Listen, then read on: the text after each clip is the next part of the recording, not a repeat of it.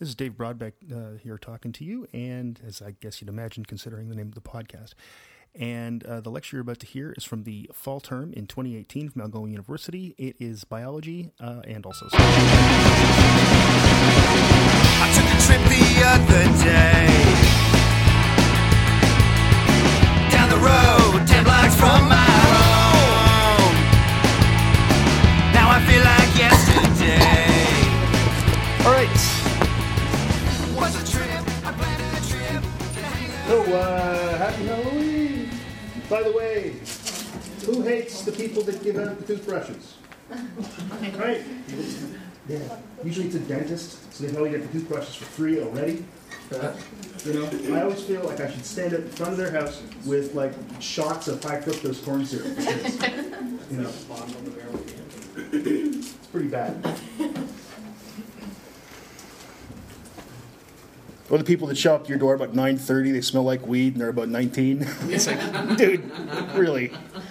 Let's go to McDonald's. Um, right, so, speaking of weed, uh, let's talk about taking drugs.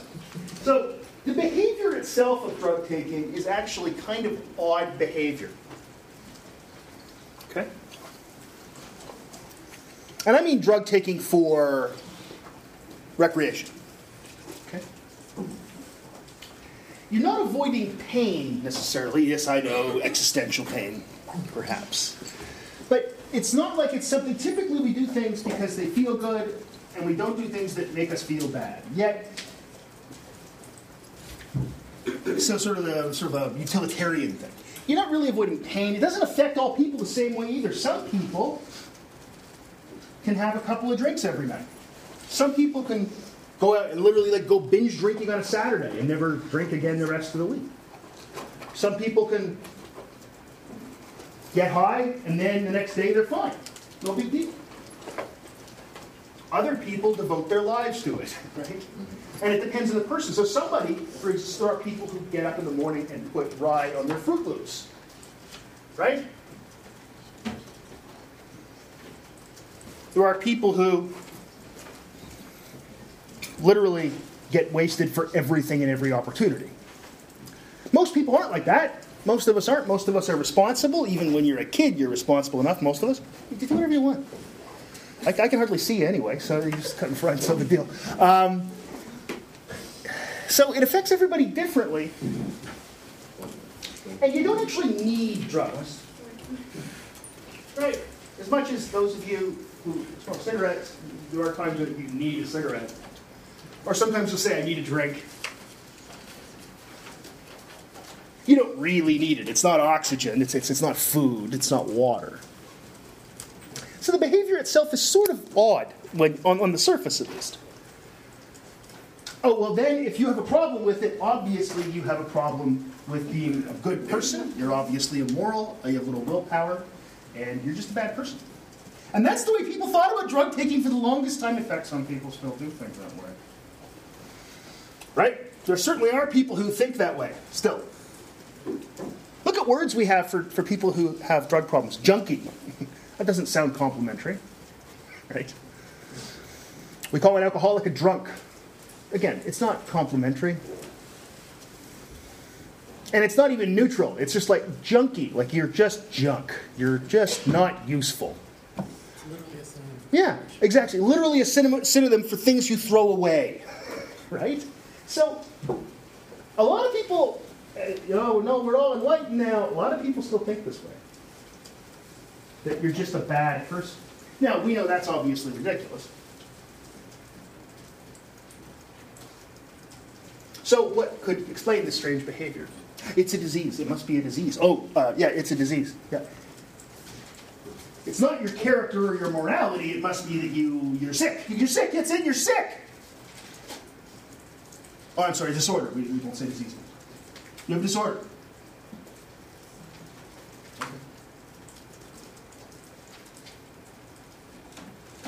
Ashley's sign is still here. Um, so that's a disease. Must be a disease. A lot of people still think that. Very common view. Exceedingly common.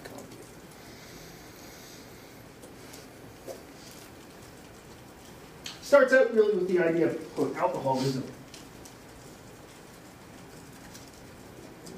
As a rule, I don't trust anything that's called an ism. It doesn't matter what the ism is, as a rule, not always. I tend to be ideological. But it's the idea, look, look, people, I know we think the idea of prohibition is bizarre, and it is. As we know, in this country, we just stopped having prohibition against marijuana as well, because that doesn't work.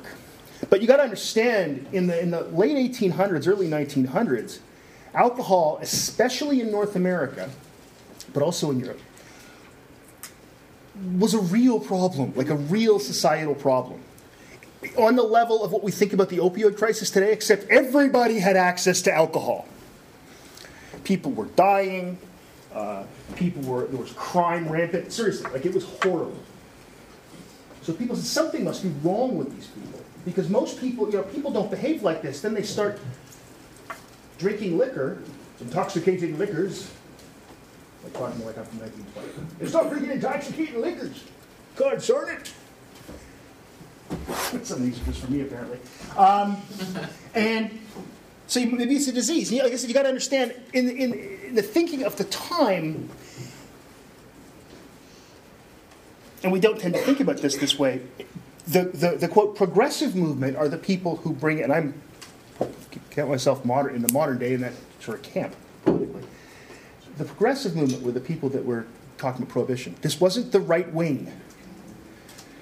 This wasn't the traditionalists. This was people who were like, give women the vote, and also stop drinking. Equal rights for everybody. Also ban alcohol. Like th- th- those were going together. It's a different time. And alcohol was a real problem. Watch the Ken Burns documentary, Prohibition, if you have Netflix. It's killer. It's a Ken Burns documentary, so it's a lot of slow-moving p- p- pans over photos with actors reading letters. But it's really good. So people look at alcoholism, uh, I, well, not call it alcoholism, whatever, and they say this has got to be a disease of some sort. Okay? And you hear that today. The official position of many organizations is that having a drinking problem is a, quote, disease. Okay, I have a question for you. What's the disease mechanism? And you can't answer that because no one knows. Now, I'm not saying because we don't know means it's not a disease. I'm saying that something that we thought of as a disease about one hundred years ago, and people have been doing research on, it's funny they haven't figured it out yet. It just strikes me odd. Right, so we don't know the disease mechanism. I'm not saying it doesn't mean it's not a disease. I'm saying it's like, why haven't has that been figured out yet? Huh. It's odd. You'll hear a lot of people say, but it's genetic. Sure, there's genetic components, as we know, if you've gathered by now that from, you know, everything's interaction of genetics and environment. But you'll hear a lot of people say, yeah, but it's genetic. And it's like, so's your eye color. Let's make that a disease. Now, I understand the words disease and disorder have a, are sort of fuzzy, uh, what's the word I'm looking for, uh, definitionally, if that is a word. But still, I, I don't know that this works. It's not like we have abnormal functioning, probably, in people that have drug problems. Okay? So that's one approach, though. I'm not saying it's not harmful, okay? Don't misunderstand me. There's a lot of harmful behavior that we wouldn't call disordered. We wouldn't call it stupid. We might call it, like, it, like you know, I'm going to jump off a building without a parachute. That'd be dumb. Or even with a parachute, really. I don't think it would. Anyway. Or it could just be harmful. Right? You can take L S D, and I told you about my friend that stood on top of the cop car and tried to rip the lights off. That's really stupid behavior, but it's also, and it's drug-induced. It's bad behavior. It's not good for anybody. They call it a disease, though. Okay, so if it's not a disease, maybe it's something physical, though. Now, look, everything on some level is physical. Anybody who says it's not physical, it's psychological, doesn't understand that you have a brain that has chemistry in it. I mean, everything at some level must be physical. It must be. Someone saying something's all in your mind doesn't realize where your mind lives. Okay? So, originally, okay, another problem around the same time as alcohol becoming a real problem was uh, morphine. Morphine gets isolated, uh, geez, just around the time of the American Civil War. so eighteen fifties, eighteen sixties. Speaking of Ken Burns documentaries, I'll work in baseball later. Um, and people are, and opium's a big thing. Opium's a big thing. And while not everybody gets a hangover from alcohol, anybody who takes morphine seems unpleasant, seems to feel unpleasant the next day. Or smokes opium. They seem to feel a little, little sick. We get these withdrawal symptoms. And the notion then is that morphine produces a toxin, makes your body produce a toxin, autotoxin, right?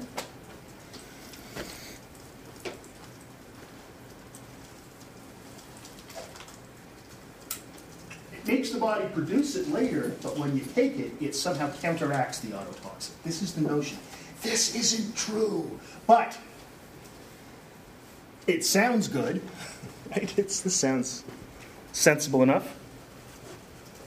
This was found to be lacking. In other words, there's no such thing as autotoxin. But the idea that you need it because your body now can't function normally without the drug really stuck. You will hear people often say, for example, when quitting smoking cigarettes, oh, the physical dependence part, the physical, you know, addiction is the hardest part. And that's after like a week. After that, it's all just psychological. And I always ask people, when did they become Cartesian dualists?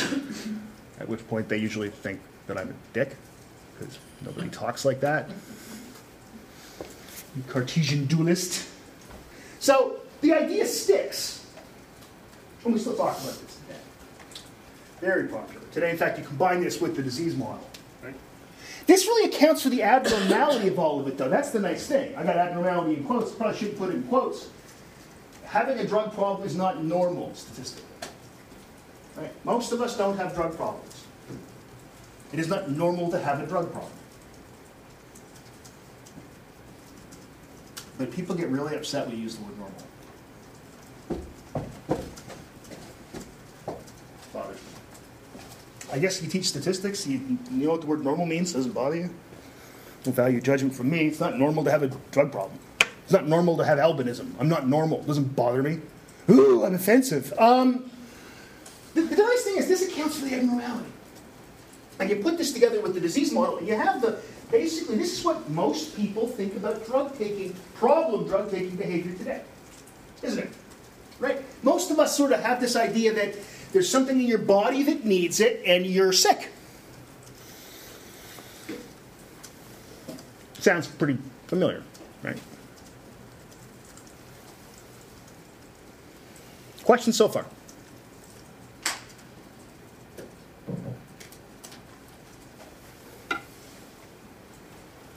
Okay, the problem is this autotoxin was supposedly only from depressants like alcohol and morphine.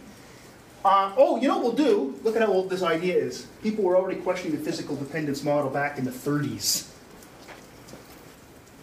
Back in the thirties, it's a long time ago.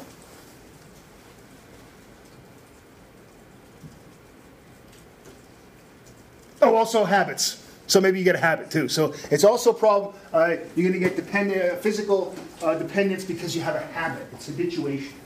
Oh, now we can include cocaine and, I don't know, marijuana if we want or whatever.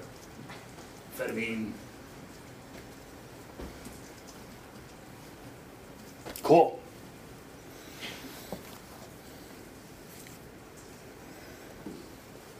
Oh, that's a different kind of habituation than habituation with a uh, pleasure or something. Okay. The problem is with stimulants, don't produce these intense withdrawal symptoms, as a rule, as compared to things like sleeping pills or alcohol or morphine. Are there withdrawal symptoms from cocaine and amphetamine? Yeah, but they aren't nearly as horrible.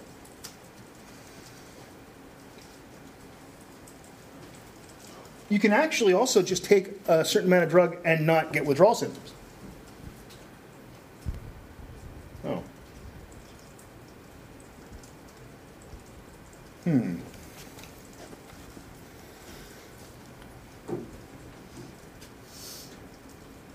Okay, we get no withdrawal symptoms. And see, dependence is defined as when you get withdrawal symptoms. That's all it is. So say you're dependent on cigarettes dependent on nicotine. Means you get anxious and angry and have cravings. Physical, like if you've never smoked, you don't know what this feels like, but it's a weird combination of every want you've ever had in your life combined into one thing. And then it's like, but I can solve that.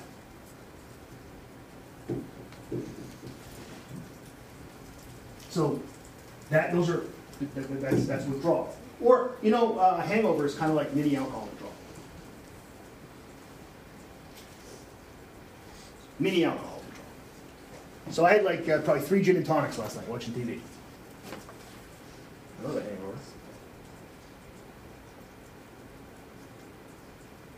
Right, so you can.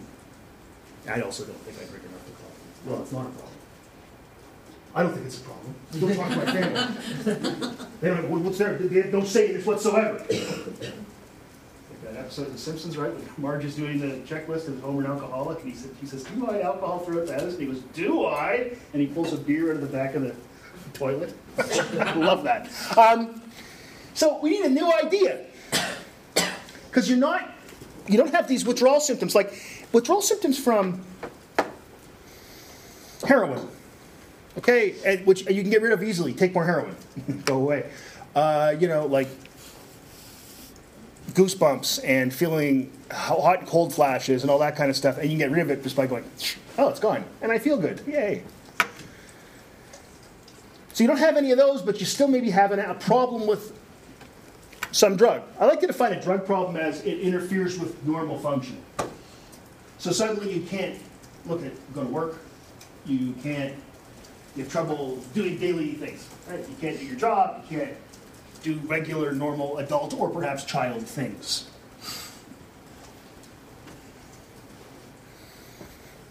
So it's always struck me, if you drink every day, but it's after work, and there's nothing, it's not interfering with your life at all, you have a drinking problem. It's when you wake up in the morning and go, I can't go to work because I drank too much last night, you know, Tuesday night. That's a problem. Right? That's a nice sort of operational way to define a drug problem, because if, if it's not interfering with your daily life, I don't think it's a problem. It may be illegal, by the way, whatever you're doing, but it doesn't mean it's a problem, except under the law, right? So if you're able to every night go home and drop acid, and you can go to work or go to school the next day, look, and, you're, it's, and you don't have anybody, any kids to take care of or anything like that, and you're not burning down your house because you forgot that you turned the oven on, and put hot oil on the stove or something, you don't have a drug problem as far as I'm concerned. You got a drug problem when it's like, you don't take your, you don't, I don't know, show up for your kid's parent-teacher night because you're strung out somewhere. That's a drug problem. Or you can't hold down a job because you're drunk all the time, or you're high all the time. That's a drug problem. That's a nice sort of operational way to define it for me, rather than just like, again, because it gets kind of moral, right? It's like, you drink every day? Uh-huh. You got a problem with that? I can't only fall. Oh, okay. So that goes back to the sort of moral aspect. And I, I think this, the idea of is it a problem in your life takes it all, all, all that moral stuff out of it. Right? Can you hold down a job? Can you take care of your family? Do normal adult or child things, depending on if you're an adult or a child. Right? So we need a new idea. Oh, psychological dependence. This is when you need a drug. But you don't need it from the sort of physical cravings and the you know, uh, actual withdrawal symptoms, things you see like, again, like goosebumps. Like you get horrible goosebumps when you withdraw from heroin. Why do you think it's called going cold turkey? Because you look like a cold turkey. That's all, honestly where it comes from. Right? And if you've ever been around somebody who's quit smoking, they're no fun to be around for a couple of weeks. Right? Because they have actual symptoms, things like anger. It's a real symptom.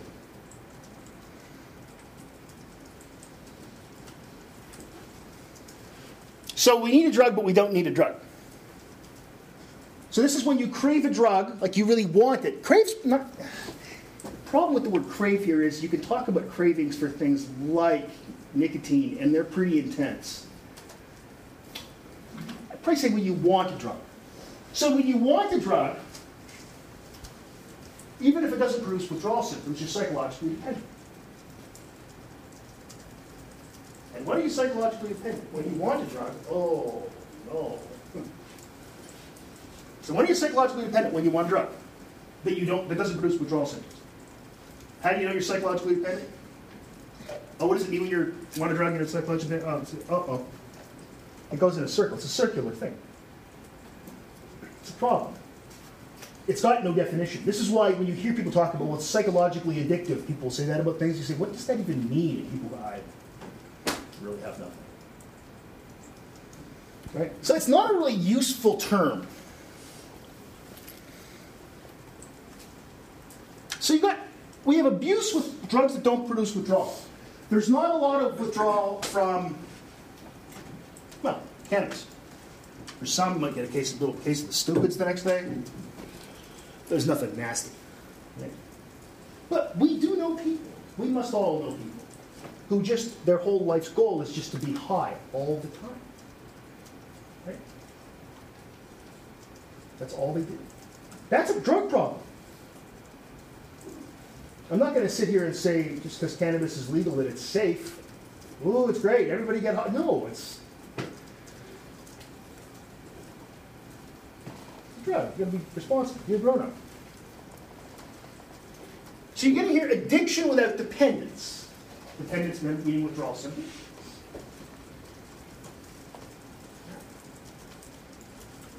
That's a weird thing.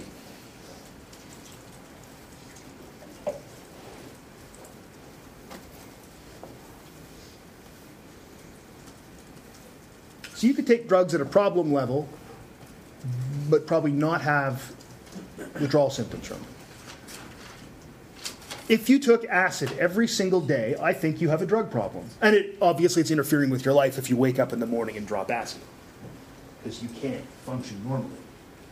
If you've seen anybody or perhaps yourself to take an acid, you know that it, it, you can't function normally.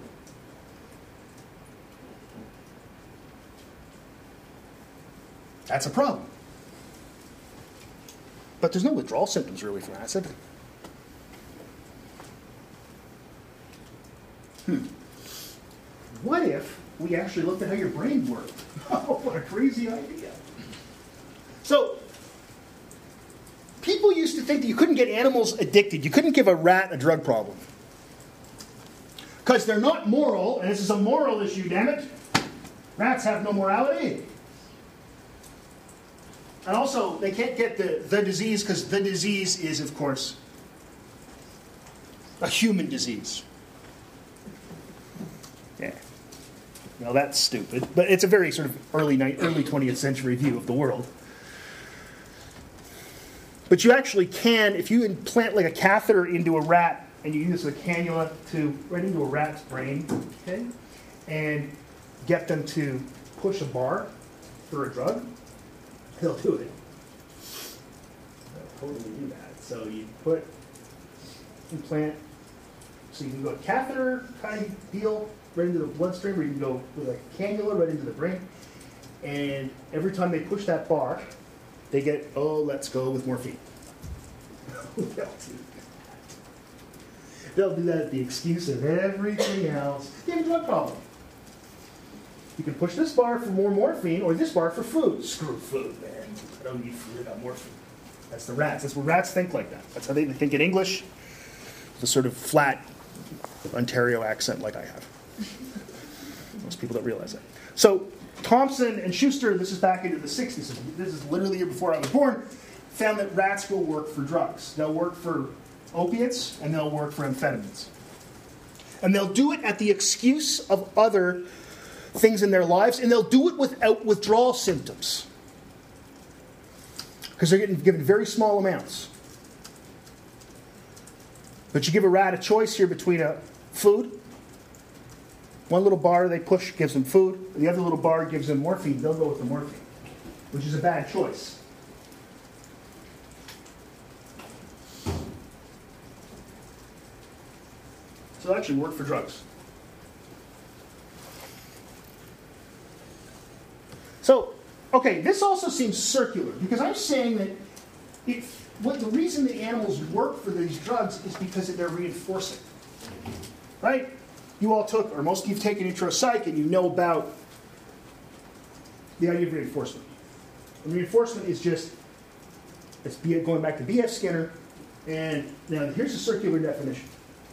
What is a reinforcer? A reinforcer is an event that causes an increase in responding. What causes an increase in responding? A reinforcer. That's, that's, uh-oh, that's also circular. Except that we know the brain circuit involved here. This is the nice thing. So because we know about dopamine and how it activates, there's a dopaminergic circuit in the limbic system that connects the ventral tegmental area to the medial forebrain bundle to the nucleus accumbens. We know that's a thing. We know that exists. And we know that is activated by dopamine, like it runs on dopamine, but we also know that that circuit is activated whenever something feels good. When things are reinforcing, that circuit's activated. So now we don't need a circular definition of reinforcement because we say it's something that activates the reward system. Right? So, for example, excuse me. So, for example, when you find something funny, when you laugh,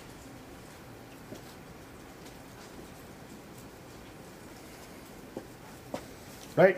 So every time Archer goes phrasing and you laugh, maybe that's just me. Are we not doing phrasing anymore? Um, this is activated. When you're watching Family Guy, that's activated. Strangely, for some people, when they're watching South Park, that's activated. I still find it funny. I see why people find it funny. I just don't find it funny.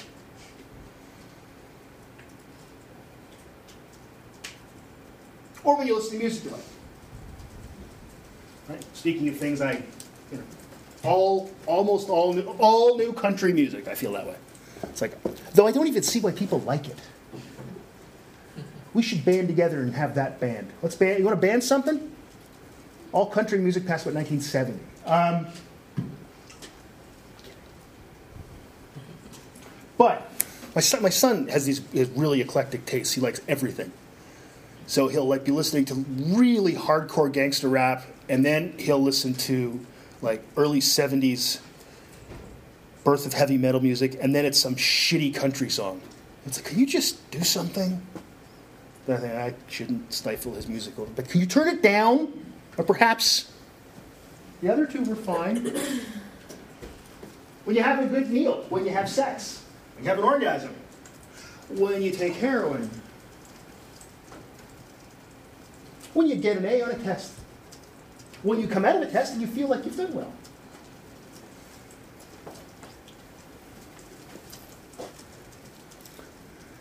Hmm. So now it's not circular. So morphine to the uh, paraqueductal ventral gray area leads to dependence. In other words, if I give you morphine, and I would, can't do it to you, but I would do it to a rat, into that part of your brain, you end up with the dependence. You end up with the with withdrawal symptoms. If I give you morphine directly to your nucleus accumbens, it actually doesn't. It just leads to reinforcement. So this is a special thing, this, re- this circuit here. Okay? And it is activated when things feel good. And it's got a lot of great biological functions, so it, it, it makes you want to reproduce. It makes you want to have a good meal. It makes you enjoy fresh air and clean water. But drugs take advantage of that.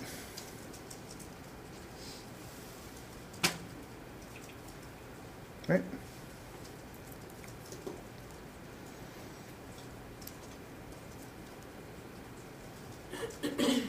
Okay, so we have a physiological basis now for why people do drugs to excess. We understand why people do drugs at all, right? It feels good. So it reinforces the behavior you just did. So why do people... You pick any drug you want, pick one that many of us have experience with. Why do people drink alcohol? Right? And I don't mean drink alcohol because it's like I want something neat and different and it's, uh, I don't know, and I've spent ninety dollars on a bottle of scotch and I'm going to have, I'm going to sip it.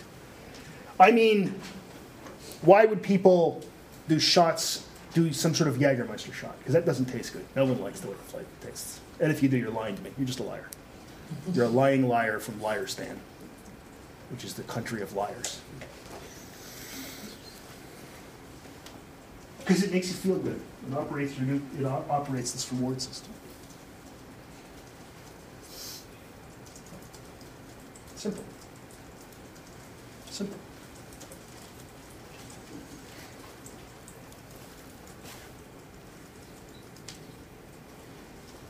And like I said, you can get non-humans to do this. Uh, Schuster, Schuster before.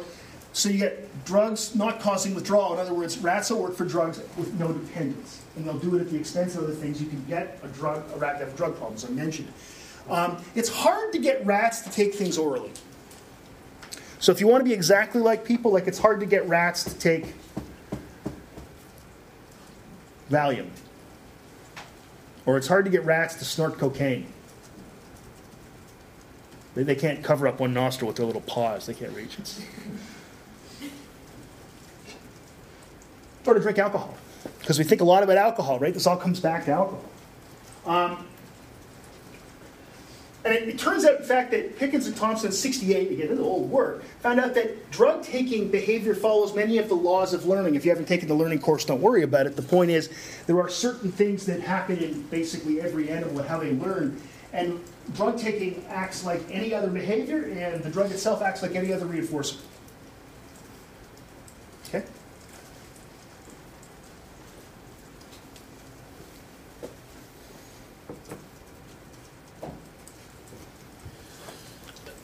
So people will say to me when I, when I explain this to them, they say, so you're saying it's just conditioning? And it's, yeah.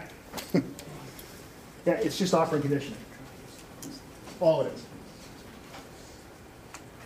I'm saying drug, ta drug taking behavior is no different than a pigeon pecking a key. Or a whole lot of other behaviors that you do.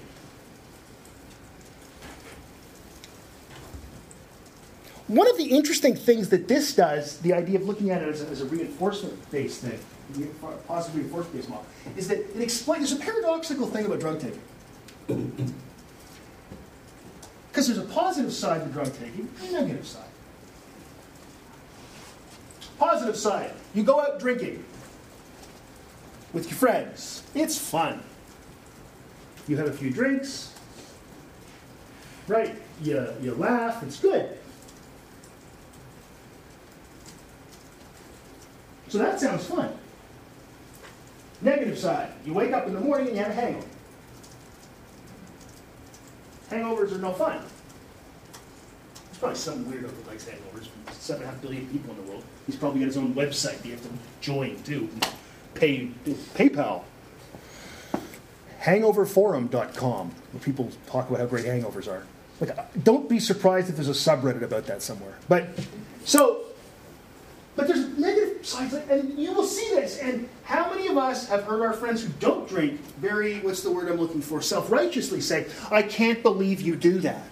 Look at how you feel right now." And you, at that point, usually you go, yeah, you know, you've got a point. Yeah. And you kind of roll over and go, I'm never drinking again. Right? And then about six o'clock, you get a text from somebody, and you go, yeah, let's go out drinking. Like it's, just, it's, it's weird. So the negative part, we keep drinking even though it's negative. We know it's bad. People who smoke, and there's got to be smokers in this room, it makes you cough. It's not like anybody in here is going to get heart disease or lung cancer anytime soon, even if you smoke, because that happens after years and years of it, typically. Typically. I'm not giving you advice to start smoking because you're young. It's cool. It's hip. The kids like it. It makes you look grown up, rebellious. But you know if you smoke cigarettes, you end, end up eventually going, a lot of that stuff. I stopped smoking when I could hear myself breathing. I'm like, one night I'm like, ooh. I'm, I feel fine, except I hurt. No, I probably should stop this behavior. Bad for me. Which is why I'm constantly eating Fisherman's Friend candies. For six months, I paired these with cigarettes. C S U S. I'm a psychologist. So, reinforcement works like this. The most recent behavior, like the behavior, and then the thing right after it, it's a reinforcer. It reinforces the behavior right before it. Reinforces drinking. Reinforces smoking cigarettes. Reinforces putting a needle in your arm and shooting yourself up with heroin. Reinforces uh, assembling and then uh, a, a, a, a shisha from the Middle East and then smoking marijuana through it. Some of these may be personal examples. Or hookah, called sometimes. It makes you feel very uh, sophisticated and cosmopolitan, and then you realize it's really just a complicated ball.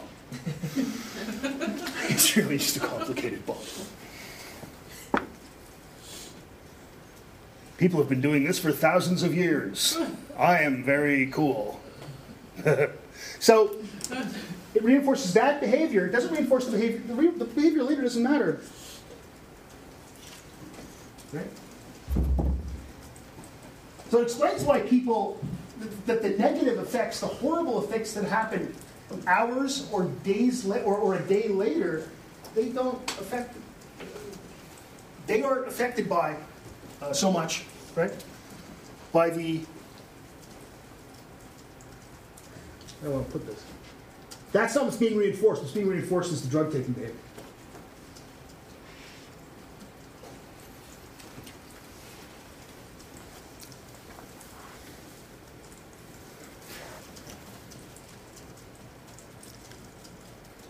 This actually, the choice in taking a drug depends on the available reinforcements. And Heyman's done work with uh, rats and I think monkeys, um, showing that it actually follows what's called the matching law, which just says you, you, you distribute your behavior based on how reinforcing the different behaviors, how much the different behaviors are being reinforced. The important thing to note here is that other... So it's about the other behavior, other things that are available that can be reinforcing.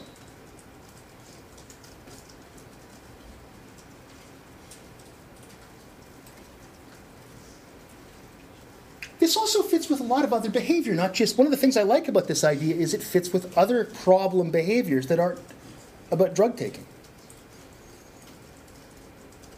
If you spend too much... If you spend so much time playing Red Dead Redemption two that you don't come to class... That's a problem, right? That's a problem. It's interfering with your functioning in daily life, right? If all you can think of is doing that, and you want to get home and do that, that's all you do. You don't pay. That's a problem. It's reinforcing to play the game. How do you think Microsoft and Sony get you to play video games? They give out meaningless little rewards. Achievement unlocked. You will literally work for achievements. Or trophies if you're PlayStation. And you know fully they actually do nothing. They are useless points. You can't trade them in for anything. But I mean, my gamer scores passed forty thousand the other day, and I was like, I was very proud of myself. And it's sad. Because I'm a grown-ass man. But... Been on Xbox Live for fourteen years. See, the thing is, but I don't think I have a video game problem because it doesn't interfere with me doing things in my daily life. I have enough money that I can afford to buy video games. Right? And I have enough time in the day, and I've planned things out well enough that I get my work done before, for example, I go and try to upgrade my camp in Red Dead Redemption two. Cooked a rabbit in that game the other day. What a, and I'm sitting there thinking, this is great. I'm thinking, I'm pretending to cook a rabbit by, by pushing the X button, and I'm excited. God, this is a good game. So it's going to depend on the available reinforcers. The neat thing is here that this is going to explain a lot of behavior beyond drugs, and there's a couple other cool things. We'll get to them in just a sec. So, what if I told you that... I told you that rats will work for morphine or amphetamine or whatever at the expense of food, and they will. But what if we let the rats live in a luxurious pleasure palace such as this? Pleasure palace was a strange choice of words. I apologize. That was just weird. It sounded suddenly like the Playboy Mansion for rats. Um, so rats are either caged in a standard cage with morphine available, or they're, they live communally in the Rack Park and Morphingsville. Oh, they take some morphine. Sure, why not? But do they take as much morphine? No. Guess who has no problem when you remove the morphine? Rat Park. Guess who has a problem when you take the morphine out of their cage? Ca caged individually. So they have a problem. They, they, they, they.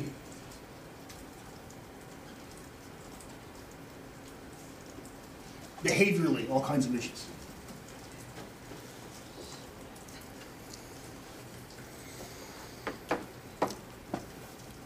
You know what's cool about this model? Even though it's a physiological model, is it explains lots of neat stuff. Not only it explains drug taking, but other problem behaviors. It could be, I don't know, spending too much time reading freaking Facebook. It can, it can explain, I don't know, what's the other thing you hear about a lot nowadays? Uh, internet porn addiction. It explains people having video game problems.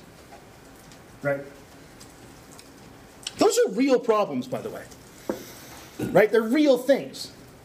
I think we'd all hesitate to call someone who plays too much video games having a disease. Most of us would. Right? But it's problem behavior nonetheless. I think the name doesn't matter a great deal, frankly. This also explains why people of, on average, of lower socioeconomic status have more drug problems. There, is, there are fewer things that are reinforcing to people with, of lower socioeconomic status. Right? There's more, less stuff available to have fun. When you're working three jobs, just to have enough money on the, to get to the next paychecks, right? There's not a lot in your life to take joy in, to get reinforcement from. Is there? Right? However, if you have enough money that you can say, well, I'll go and buy a video game system. That'll be fun. We could watch the, one of these many streaming services or cable channels we have. Right. There's all kinds of things you can do that are fun. Let's go to a movie. Let's go out. Let's just do whatever. When you have very few options, everyone knows something that's going to make you feel good, and it's available just down the street at a store that says Lickbo on it. L C B O. So my son called it the Lickbo. I don't want to go to the Lickbo. We're going to the Lickbo, goddammit. Come with me. Don't touch anything. Daddy doesn't want to have to buy all the liquor.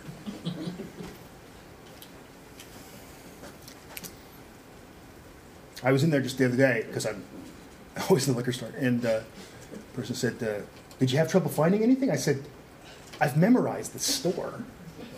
I'm in here every Saturday. Oh, yeah, that's true. So this is neat because we have something that can also explain the fact that poorer socioeconomic status people, on average, have more drug problems than non-poor socioeconomic status people. Right?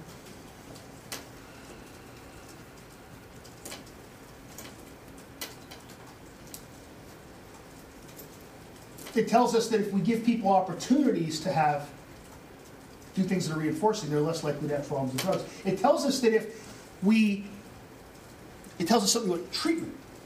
Because while we don't want to call it a disease, we still need to treat people's behavior. Um, we should give, show people they can take joy, take reinforcement in other things.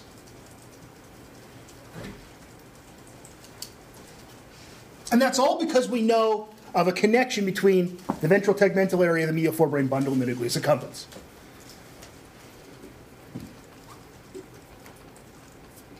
Yes, please.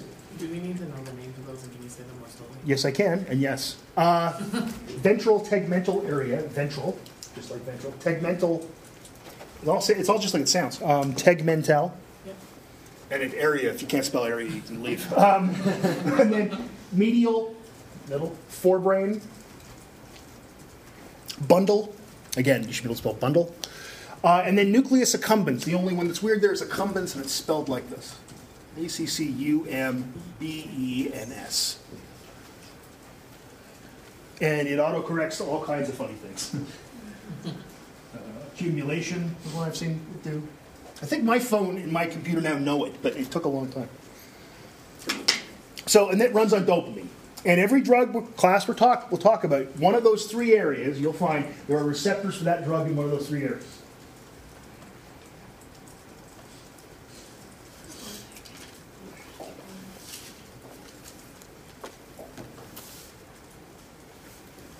I'm going to guess everyone in here does some kind of drug. Does anyone in here not do any drugs at all that we would call drugs? D- drink coffee? No? Eat chocolate? Chocolate has caffeine in it. Because if you don't eat chocolate at all, then maybe you got me. It's pretty rare. Right? I don't mean at a problem level. I'm not saying who here doesn't have a heroin problem. I mean, it does. It's not, I'm, not, I'm not saying that. I'm saying most of us ingest some. And again, you, we may be doing it for not. Remember, I talked about you can take drugs, but they, you're not taking them primarily for the drug taking thing.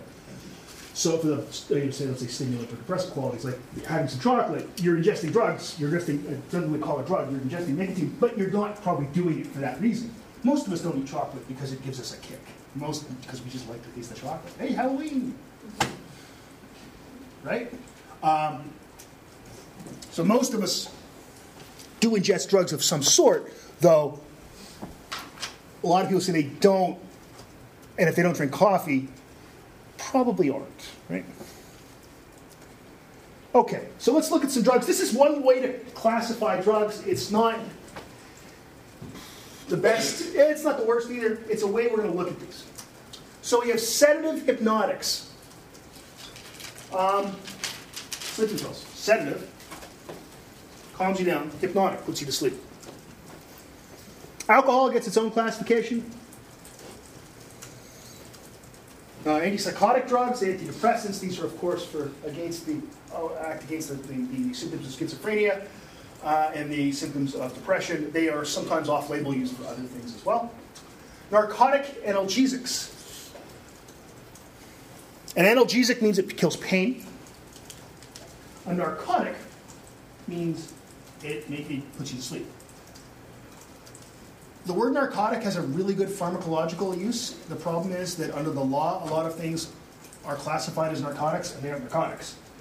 So we don't use the word narcotic analge- uh, analgesics as much anymore, and that's simply because people think cocaine's a narcotic, and it, it's literally the opposite of a narcotic. But under the law, blah, blah, blah, Narcotics Control Act. I watched, you ever watch that show, Border Security? You know where people are trying to smuggle sausages across the border? It seems like every episode. Every episode somebody's caught. Like, why? We have sausages in Canada, you can go buy them. Why are you trying to bring them in? But I've seen them say, you know, uh, have you taken any narcotics? And, and you often see people kind of looking, and they, they're not really sure. And then they'll say, you know, like cocaine or... It's like, and I, I would, I would be, it'd be so hard for me to turn off my pedantic mode and go, you know, those actually aren't narcotics. But that wouldn't be helpful. But under the law, a lot of everything that's an illegal drug that's fun is called a narcotic. So really, though, this is heroin. So this is things like morphine and codeine, basically. These are opiates. So now we tend to say opiates, because everybody knows what that means. Psychomotor stimulants. There's your cocaine. There's your meth. Regular old amphetamine. Pseudoephedrine. A lot of stuff there. Nicotine. Well, we know what that is. It comes in cigarettes. I mean, it's from tobacco, but it comes in cigarettes with the delivery mechanism. Caffeine almost... Only well, the biggest way, way we get it is, is, is um, coffee, but also soft drinks, chocolate bars, things like that. By the way, caffeine. If if if, if the one drug you do is caffeine, it's probably the safest of all of these. It's pretty safe.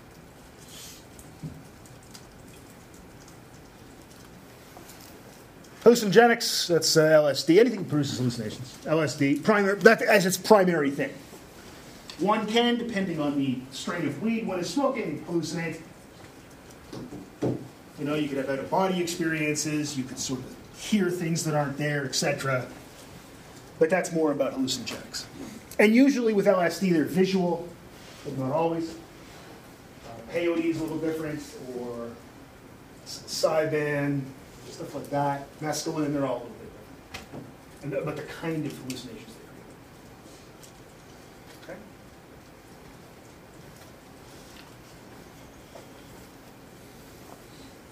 How many people here are, are, are dependent on a drug, actually get withdrawal symptoms from a drug?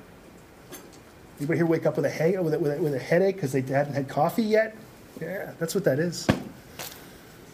You know, about one hundred ninety million North Americans are dependent on caffeine. It's not something to be ashamed of. It's not a big deal. And it's adult humans are really, really efficient at metabolizing caffeine. It shouldn't bother you. It's safe when you're pregnant. It's, it's one of the few drugs that you can enjoy pretty much guilt-free. It might keep you up. That's the, the downside, which that can ne- mess up your next day. That's about it. Right? I'm not taking like I'm, talk, I'm not talking about like snorting caffeine pills here. I'm talking about drinking coffee.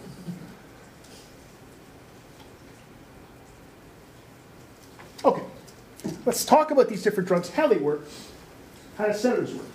Um, they modify the effect of GABA. Remember what GABA is? GABA is gamma-aminobutyric acid. It is a, an, an inhibitory neurotransmitter. So it lets chlorine in. It opens a chlorine ion channel. This makes the next neuron, so you get what? You get negative postsynaptic potentials.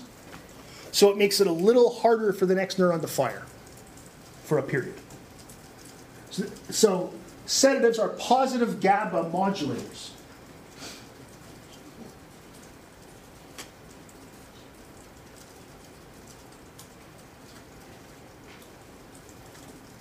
So they basically are making GABA more effective. They make it work better. And so we're talking here about benzodiazepines and barbiturates. So the first drug I talked about in the class, right? Last class was diazepam or Valium. That's a, that's a benzodiazepine.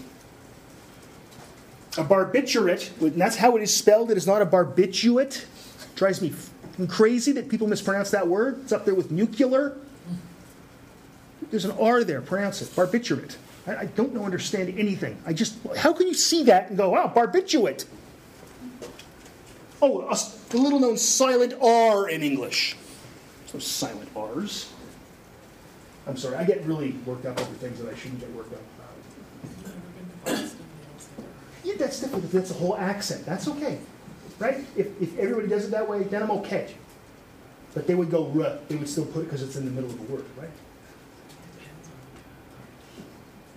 Yeah. No, because they'll not use it. My kids have been literally this hobby. Hobby. Hobby. Yeah. But the R's still doing something. You can hear, hear that there's an R there. It's not. It's it's it's changing the A somehow. I think. I'm not a linguist. I know somebody's a linguist. I'm going to ask him. I really am going to ask Henry. Uh, okay. Why do I know a, lingu- a cognitive linguist neuroscientist from Israel? Internet. That's that's weird. Okay, here's a picture.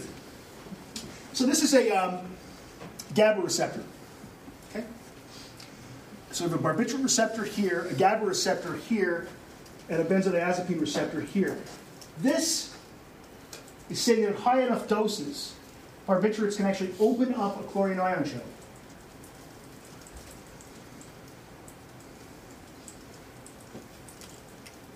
So this is a GABA receptor, this whole thing, okay? There's your GABA, it opens this ion channel.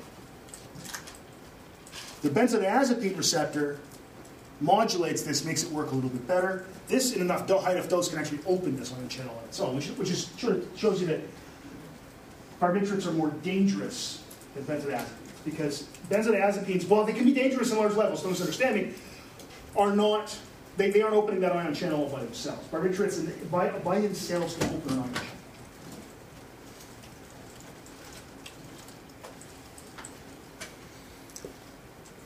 Okay.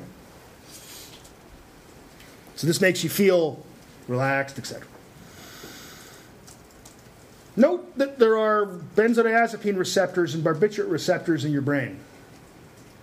That should tell you something. It should tell you we make neurotransmitters and neuromodulators ourselves that are very similar to these drugs. What we tend to do when we make psychoactive drugs is, usually by mistake, we make something that's very similar to a neuro- neurotransmitter or a neuromodulator that our nervous system already makes.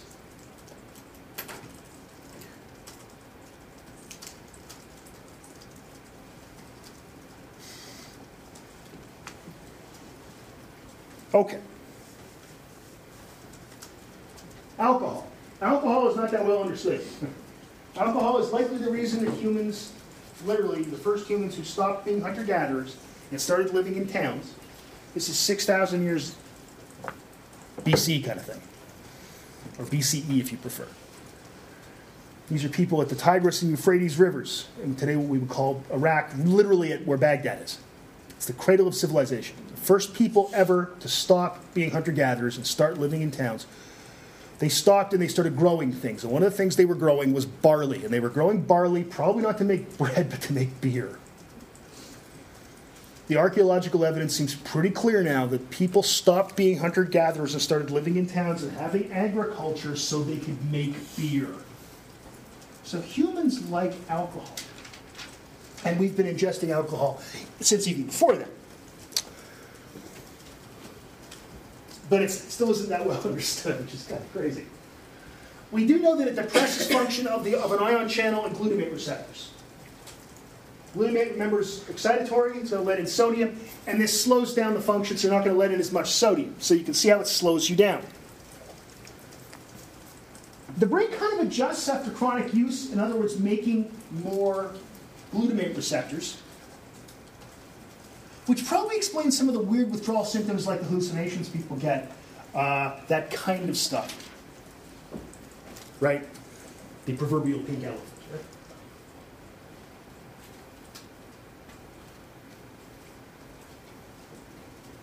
And we know this because this drug, R O fifteen forty-five thirteen, is an alcohol antagonist.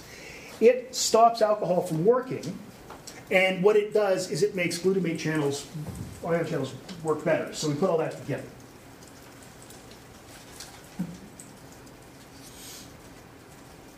This, by the way, is not like a pill you take, just take one of those, and then you can drink all night and still be James Bond. Those pills don't exist. Okay? Not a thing.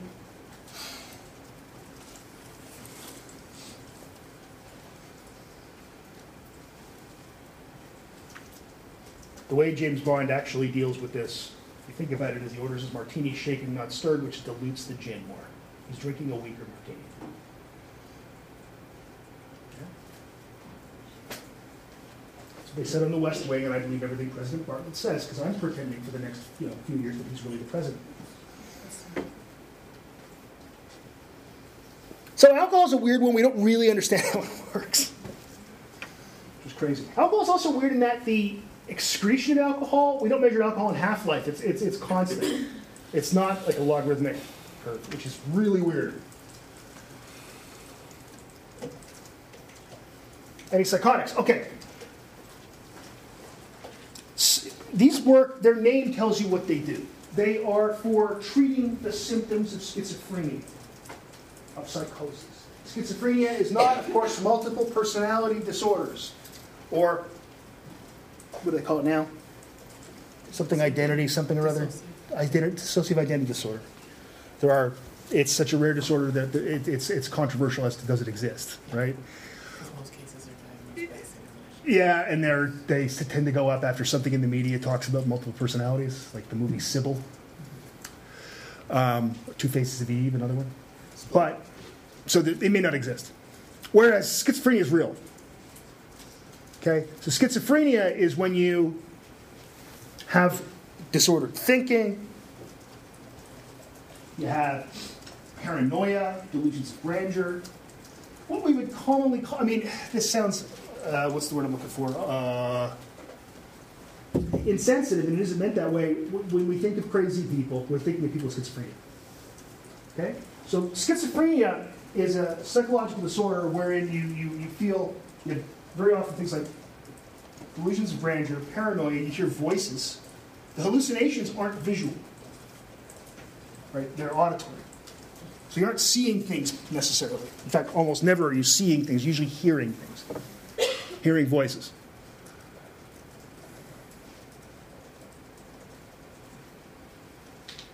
If you've seen A Beautiful Mind, that's a pretty good depiction of schizophrenia, except that he's seeing things, not hearing things. But the director made a, I think it's Ron Howard, right? Made a choice. You can't actually do auditory hallucinations well on film, but visual ones are great. Also, you can make people, you can string people along for three quarters of the movie who think all these people he's seeing are real.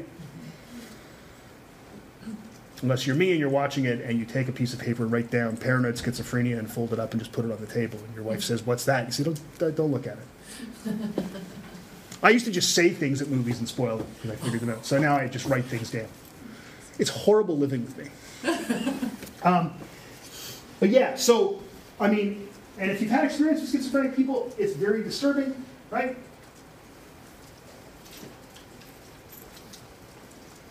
There was a guy when I was a postdoc in our lab, and um, he was from uh, Russia and uh, hardly spoke any English, but we were trying to be nice. Uh, we brought him to the lab, and he was seemed okay.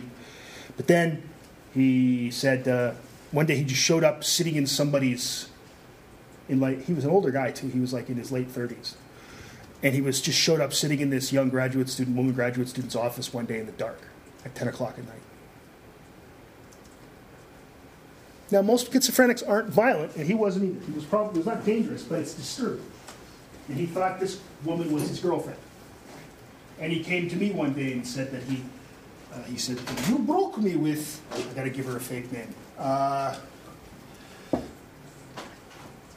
Susie. And I said, I did what? No, you broke with her with me. I, I said, she was my girlfriend, and I thought, there's no way she was your girlfriend. You haven't changed your shirt in three weeks. We can all smell you. It was true, by the way. But I went and talked to her because I didn't know, and I said, well, this guy said this thing, and she was like, uh. I said, okay, good. So I just want to make sure there was nothing, and I didn't do it.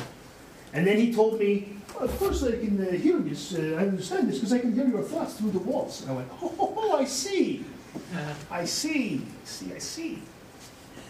Immigrants are implanted with a chip. It's like, oh man, you even got the chip thing, which is in Beautiful Mind.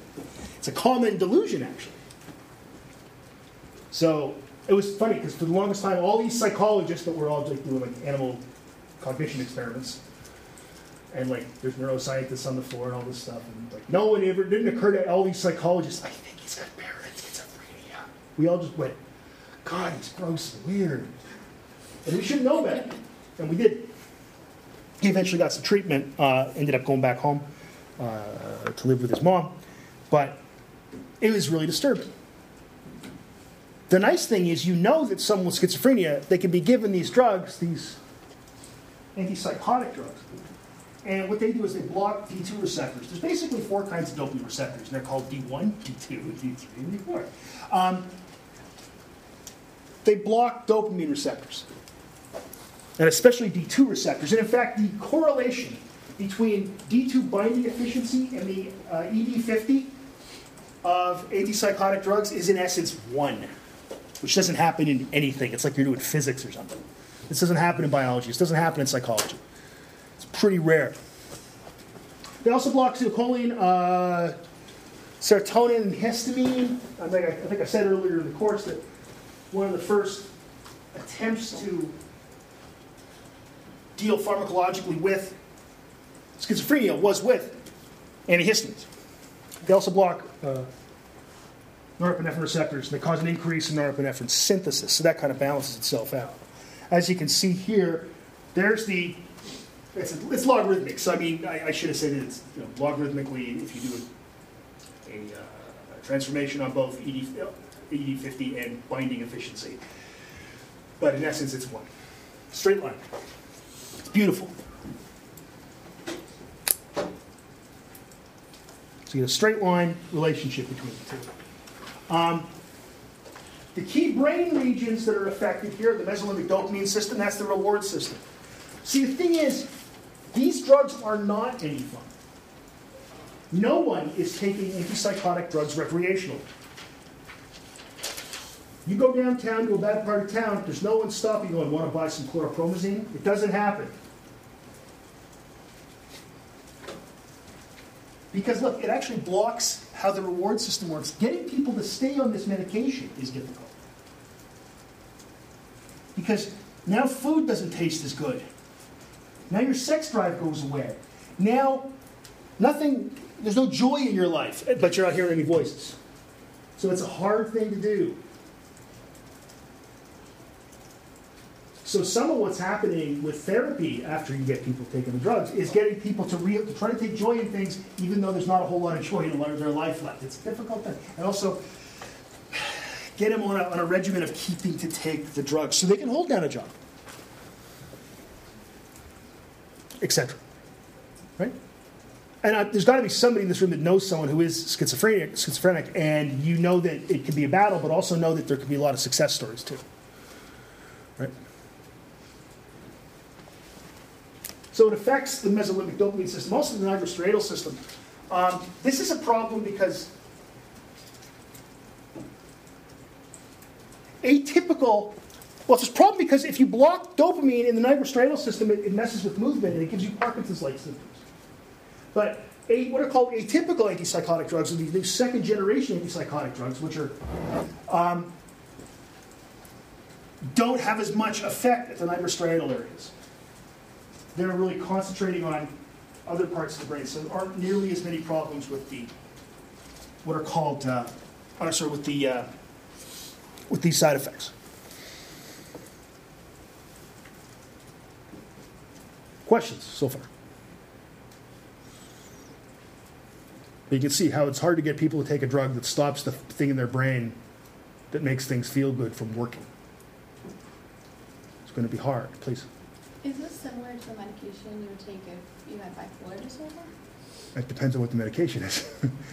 uh, people take, for bipolar very often, people are taking uh, lithium salts, uh, so which are very cheap, actually, and work, and we, we don't know how, and um, an antidepressant. Very often. I've not heard of antipsychotics used for bipolar, but they might be used off-label for it. I'm not sure. Because they're used for other things. Big problem, like I said, it's hard to get people to take these drugs. They're no fun. Like, and I mean, it's not like, look, taking antiviral drugs when you have a viral infection isn't fun either, but your, the virus goes away. It doesn't, you know, I had this eye infection last year, and I was taking these drugs, and suddenly I could see out of my left eye again. That was great, but it wasn't like also it made my life feel like it had no meaning. You might go, eh, maybe I'll just not have vision out of my left eye. So that's a tough choice, right? So it's not a fun drug to take, but at least I saw, you know, saw the light at the end of the tunnel, bad choice of words. Whereas with these drugs, you don't hear voices anymore. Or if it does work for bipolar, control your mood swings, but now food tastes horrible. Like, that's pretty bad. Maybe I'd prefer mood swings. Like, I, I, when I say mood swings, that's not what, I mean, bipolar is way more than, oh, you're just depressed. I hate that we do that. We take words that are used for psychological disorders and we use them in daily life. I'm feeling so depressed. No, you're not. You're sad, man. I'm a little bit O C D. No, you're not. You didn't want things to be messy. That doesn't mean you have obsessive compulsive disorder. We don't say things like, oh, I'm feeling a little bit, it's like I've got a little bit of multiple sclerosis today. Oh, I've got a touch of, of, of, of diabetes today. No one says that. It furthers the stigmatization of mental disorders. It pisses me off. Anyway, that was a little aside that did not answer your question and led to me rambling. Um, yeah, I don't know. I've not heard that. But it, I, I'm going to look that up. I'm going to find out if, if they're used for those. Because they're used off-label for a lot of things. Yeah. Antidepressants, speaking of depression. Uh, how do these work? I say M A O Is are obvious how they work. It's obvious in the name. Monoamine, remember what those neurotransmitters are? So dopamine, serotonin, a bunch of others. The monoamines, right? Monoamine oxidase inhibitor. Monoamine oxidase, and any biologist in this room will tell you that anything that ends in ase is a as an enzyme. It's breaking down monoamine neurotransmitters. Right? Just monoamine oxidase. Everybody's got it. It breaks down. It actually helps you digest food. It's also in your brain helping to break down uh, uh, excess um, monoamine neurotransmitters. But there's a whole idea out there that the lack of monoamines, not enough monoamines, is one of the problems with depression. So if we stop the thing that breaks it down, there's more available. Does that make sense? Right? So that's how they work. Take neuropharmacology, and I can tell you all about how they work in much more detail. Take it next year when it's, I'm pretty sure we just approved the roster. I think that's on next year. Tricyclic antidepressants, which are as common as they used to be, they stop reuptake of all monoamines. So they're doing the same thing. So there's now extra monoamine neurotransmitters floating around in the synapse. They aren't, there's no re, not as much reuptake. And the name selective serotonin reuptake inhibitor should tell you what a selective serotonin reuptake inhibitor does. It inhibits the reuptake of serotonin, hence the name. The notion here is that serotonin is the key in depression.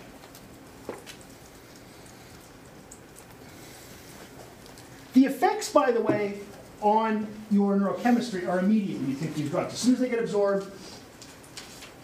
But the antidepressant effects take days or weeks. And anybody who is on antidepressants or taking antidepressants knows that when you first went on your medication, it took a couple of weeks sometimes, or even maybe a few days before it was like, oh, I don't feel better yet.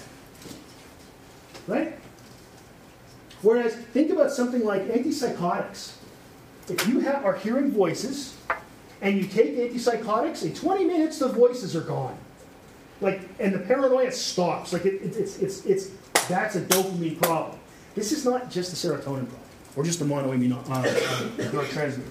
There's something else going on with depression. These drugs are effective, they work, right? But they're not, unlike schizophrenia, this is not the whole story. It's not just serotonin or just monoamine neurotransmitters. There's something else going on, and we don't know yet. Schizophrenia, we know.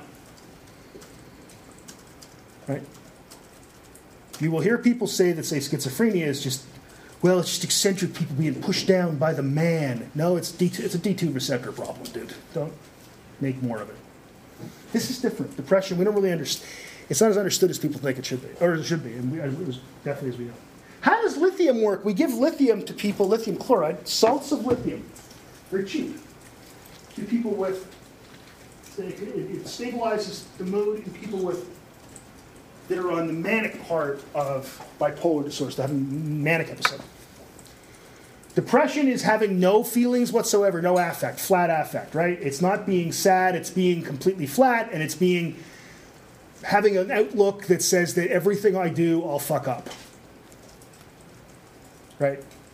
People that are in the throes of depression actually don't tend to be the people, that's as not as common as uh, when people um, commit suicide. They commit suicide when they start getting better, because they get just enough self-efficacy to think I can probably pull this off, which is weird. The opposite of that is mania. You might think, wait, those, those sound like fun people. They're doing exactly the opposite. Hyper excited, and they'll go and spend all their money, and they'll spend, and they'll go make all kinds of crazy decisions, and they're really fun until you challenge them and say, you shouldn't do this. You just let everybody in this bar drinks. You don't have that much money. Also, you're married, and you're about to go have unprotected sex with that person. Don't do that. And then that's bad. So you see, it's like it's the opposite of depression, but it's like all kinds of emotions at once. Neither of those are good. Neither of those are good. How does lithium work to control um, mania? Because it does very effectively. We don't really know. It does, and we're very happy. It's also exceedingly dangerous. Like the uh, therapeutic index here is about two and a half. So about two and a half times the amount you take to control your uh, mania can kill you. So you go in for blood tests constantly when you're taking this stuff, at first especially. I watched a guy when I was teaching in Newfoundland. A guy came up to me after class. He said, literally a lecture like this, and he said, "So you know a lot about drugs?" And I said, "Sure." And he said, "Well, well I just started uh, taking um, lithium for bipolar. I just got diagnosed, and I'm feeling so much better. I'm doing better in school. It's great." He said, "But I feel kind of, you know, I don't feel very well." And I looked at him, and I, I thought at first it was just the lighting in the room. I said, "Dude, you're green." He's, he basically was going was he had lithium poisoning, and I said, "Let's go somewhere where we can make a phone call." And uh, this was before everybody carried cell phones. This is about fifteen, eighteen years ago. We found a payphone, and we called somebody. We called his dad because his dad worked right around the corner. His dad took him to the hospital, and he was fine. He got an A in the course, so that was great. But he was like, oh, it was like scary because he. And I said, "Did you take?" Forget take a, a lithium pill that you took too? He said, yeah. I said, no, it's not what you do. And a lot of pills you do that, right? You'll even say on the side, if you forget a dose, take two. You don't do that with lithium. Because taking two can kill you. Taking one is, oh, that's the right dose. Take two. Well, if the L D fifty, if the uh, therapeutic index is two and a half, you're getting damn close to the, you know, a little scary. All right, that was a weird way to end the class. Uh, we'll finish up for today, and we'll be back with the stuff on uh, Monday. Thanks, everybody. Down the road, ten blocks from my home. Now I feel like yesterday. Was a trip, I planned a trip to hang around again. Water sky. Water